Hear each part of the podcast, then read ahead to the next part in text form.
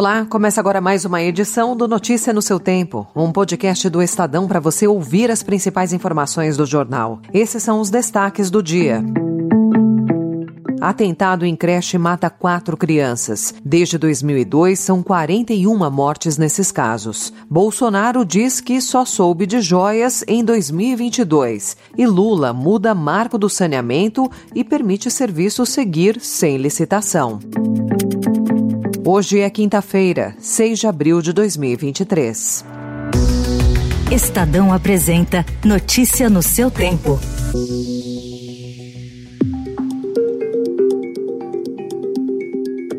Quatro crianças com idade entre quatro e sete anos foram assassinadas, na maioria dos casos com golpes na cabeça, por um homem de vinte e cinco anos que invadiu com uma machadinha uma creche em Blumenau, Santa Catarina. Outros cinco alunos foram feridos. O governador de Santa Catarina, Jorginho Mello, decretou luto oficial de três dias. Acabo de decretar luto oficial por três dias em Santa Catarina, por essa tragédia que aconteceu em Blumenau. Segundo a polícia, não há indícios de que o assassino tenha agido em coordenação com outras pessoas. O prefeito de Blumenau, Mário Ildebrand, decretou luto de trinta dias na cidade. E a cidade de Blumenau vai decretar luto aí de trinta dias para que a gente possa também é, tentar apoiar. Estamos nos colocando à disposição das famílias. Vamos avaliar como cada família quer fazer o seu... Seu velório. Desde dois mil e dois, ataques a escolas causaram quarenta e uma mortes. Especialistas dizem que o aumento da recorrência desses casos está associado a questões sociais e culturais. O ministro da Justiça, Flávio Dino, afirmou que o ministério vai investir no reforço da segurança em escolas. Dizer que o presidente da República decidiu que o Ministério da Justiça e Segurança Pública vai fortalecer o apoio às rondas escolares, patrulhas escolares. O valor inicialmente destinado é de cento e cinquenta milhões de reais do Fundo Nacional de Segurança Pública. E durante a cerimônia sobre o marco legal do saneamento, o presidente Lula repudiou o ataque. Hoje é um dia que deixa todos nós, seres humanos, enojados com o que uma figura que parece ser humano, porque tem cabeça, tem braço, tem perna, tem olho, mas que cometeu uma monstruosidade que penso que todos nós que somos pais, avós, mães, tios, jamais imaginávamos que pudesse acontecer.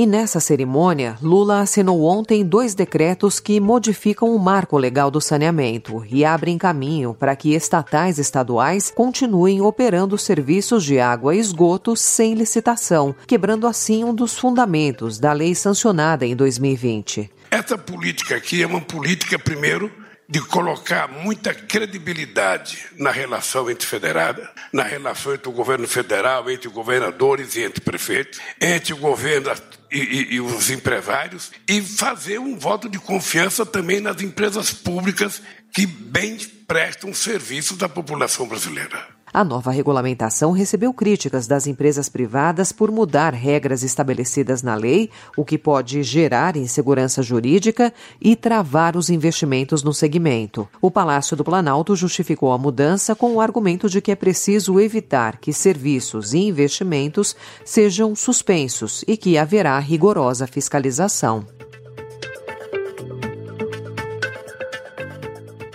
O ex-presidente Jair Bolsonaro afirmou ontem à Polícia Federal que soube das joias com diamantes destinadas pela Arábia Saudita à ex-primeira-dama Michele apenas em dois mil e vinte e dois, um ano depois da apreensão do estojo pela Receita Federal. Bolsonaro alegou ainda que só houve intervenção de seus auxiliares para evitar um suposto vexame diplomático do Brasil com o regime saudita. A versão, porém, vai contra documentos oficiais do próprio governo Bolsonaro.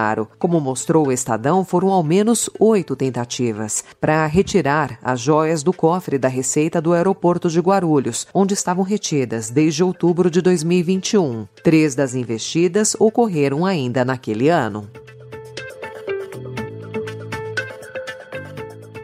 As invasões de terras nos três primeiros meses do governo Lula já superam o total de ações durante todo o primeiro ano do governo Jair Bolsonaro. Desde primeiro de janeiro foram dezesseis invasões. Em todo o ano de dois mil e dezenove foram onze, segundo o INCRA. A ampliação das ações do M S T contraria discurso de campanha do presidente e reforça a desconfiança do agronegócio no governo.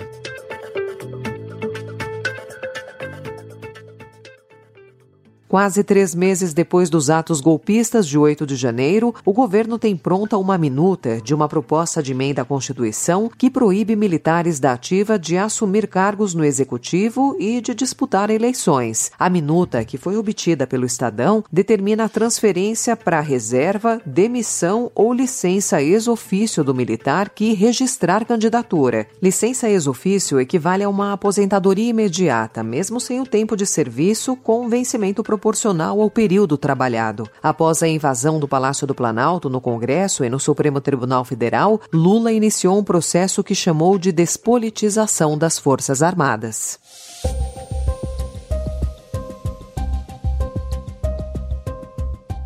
O Estadão também informa hoje que Sergei Cherkazov, o espião russo preso após tentar entrar na Holanda com identidade brasileira falsa, usava esconderijos para deixar dispositivos eletrônicos e mensagens que poderiam ser recuperados por outros integrantes de sua organização. Um desses esconderijos ficava em Cotia, na região metropolitana de São Paulo. O espião vivia em São Paulo, usava o nome falso de Victor Miller Ferreira e se passou por estudante brasileiro nos Estados Unidos. Unidos. Com a descoberta do esconderijo em Cotia, policiais federais foram ao local e encontraram equipamentos eletrônicos. O material foi entregue para o F B I.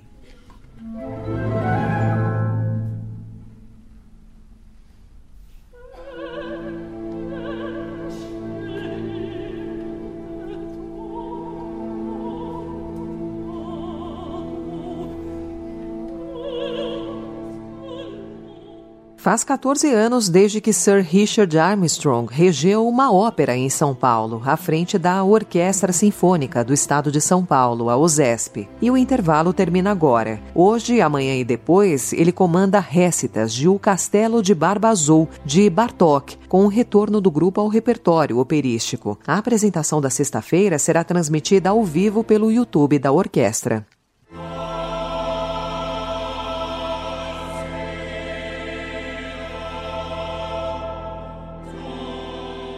Também em São Paulo, o Teatro Municipal apresenta amanhã e no sábado A Paixão Segundo São João, do compositor estoniano Arvo Pärt. A obra é inspirada no Calvário e na Crucificação de Cristo, como narrada no Evangelho Segundo São João. A regência é da maestra Maíra Ferreira, do Coral Paulistano.